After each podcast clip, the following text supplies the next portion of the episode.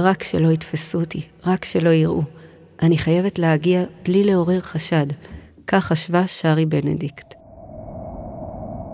הקור מקפיא, השלג גבוה, וקופסת הגפרורים הקטנה שגנבה ממטבח המחנה בו עבדה, בוערת בידה. מוסתרת מתחת לכותונת הפסים שלה.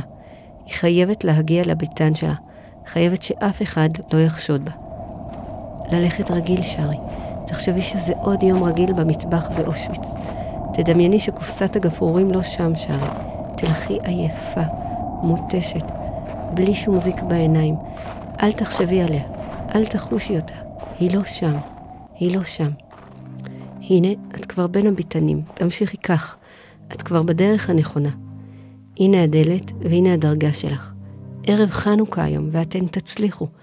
אתן תעמדו במשימה שלכן, אבל בשקט, בלי לעורר חשד. הנה הדרגש, תשימי אותה בפינה, תסתירי אותה.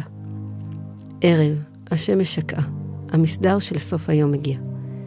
היא שוב עומדת קפואה, לא להסגיר במבט. עוד רגע ויקרא מספרה, השם המוזר והחדש שלה. A7181. הנה, היא כאן, במקום שמחק את שמה המקורי. שרה בנדיקט, מהעיירה דונה סרדאי בצ'כוסלובקיה. הסתיים המסדר. הן חוזרות לביתן. אין ארוחת חג, אבל הן יצליחו. הן יחגגו את חירותה של הנפש. כבר שבוע שהיא ועוד קבוצת חברות פועלות בסתר, וכעת הן מתקבצות בשקט, חותכות את תפוח האדמה לשניים. אלזה מביאה את קוביית המרגרינה שעליה ויתרה. חיה להגניבה תפוח אדמה מגינת הירק בה עבדה. אווה פרמה אתמול כמה חוטים והכינה מהן פתיליות. הנה, הכל כבר מוכן ועומד, עכשיו רק שלא ילשינו ולא יספרו, ושהקאפו לא תפתיע. הן עוצרות את נשימתן.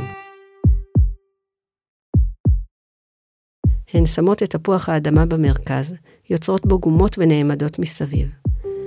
אני מריחה לרגע את הריח של ערב חנוכה בבית, עם לביבות תפוחי האדמה של אמא, ואפילו כל הקולות של האחים, האחיינים והגיסים נשמעו לרגע באוזניי, כאילו כולם באו שוב לרגע להיות איתי בהדלקה הזאת. געגועים שלא ייגמרו. הלוואי שנצליח. הן נעמדות, ובקול חרישי הן מתחילות לברך ביחד. ברוך אתה השם אלוקינו מלך העולם, אשר קידשנו במצוותיו וציוונו להדליק נר של חנוכה. ברוך אתה השם אלוקינו מלך העולם, שעשה ניסים לאבותינו בימים ההם בזמן הזה. שיגיעו כבר הניסים. ברוך אתה השם אלוקינו מלך העולם, שהחיינו וקיימנו והגיענו לזמן הזה. אתן משוגעות, נשמעו קולות מסביב, בגללכן יענישו את כולנו. מה אתן עושות? והן ממשיכות בשקט ובעוצמה. הן אומרות את התפילה הקדומה בשפה העברית. הנרות הללו אנו מדליקים על הניסים ועל הנפלאות ועל התשועות ועל המלחמות ועל הנחמות שעשית לאבותינו בימים ההם בזמן הזה. והן שרות חרישית, מעוז צור ישועתי.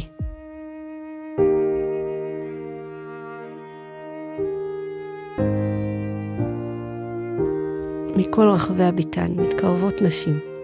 חלקן בפנים כועסות, חלקן מפוחדות, חלקן נרגשות וחלקן שמחות. בביתן שלהן הדליקו הלילה נרות חנוכה. בביתן שלהן הן המנצחות הערב. בביתן שלהן לא כבתה שלהבת הדורות של העם שלנו, העם היהודי. וכשמגיע הבית האחרון, לא נשארה עין יבשה בכל הביתן. חשוף זרוע קודשך, וקרב קץ הישועה. נקום נקמת דם עבדך, מאומה הרשעה. כי ארכה לנו השעה, ואין קץ לימי הרעה. דחי אדמון בצל צלמון, הקם לנו רואים שבעה. ומאותו יום, כך סבתא סיפרה, הן הדליקו בכל יום מימי החנוכה באושוויץ חנוכיה מאותו תפוח אדמה. וכמו החנוכיה, שבכל יום מתווסף לנר, כך בכל יום התווספו עוד ועוד נשים להדלקת הנר בחנוכיה הכי מיוחדת. חנוכיה מתפוח אדמה. סבתא שרי הייתה אומרת בכל הזדמנות, אתם הניצחון שלי. אתם הניצחון והמדינה שלנו הם הניצחון. סבא אדי אברהם וסבתא שרי שרה חיה התחתנו והחליטו להקים את הבית בארץ ישראל, מדינת היהודים. הם עלו לארץ והתיישבו בנתניה, וגרו בבית שסבא בנה. פה נולדו להם שני ילדים, מוטי ואיתה סלמון, שהם נקראים על שם ההורים של סבתא שרי. להם נולדו תשעה נכדים, ומהם נולדו 35 נינים. הנכד הצעיר של סבתא שרי סגר מעגל.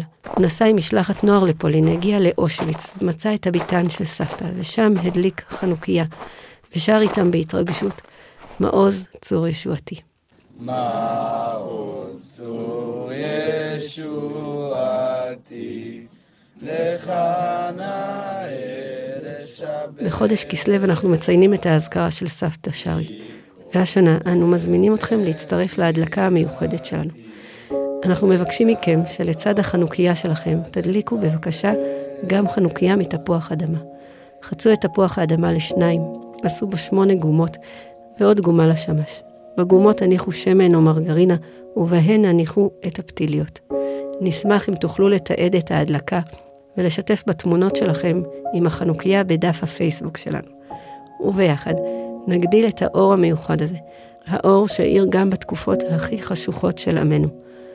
אור של אחדות ואמונה, אור של תקווה וישועה, אור של עוצמה והמשכיות. שיהיה לכל עם ישראל בכל העולם חג חנוכה שמח. תודה רבה, משפחות סלמון וזימן.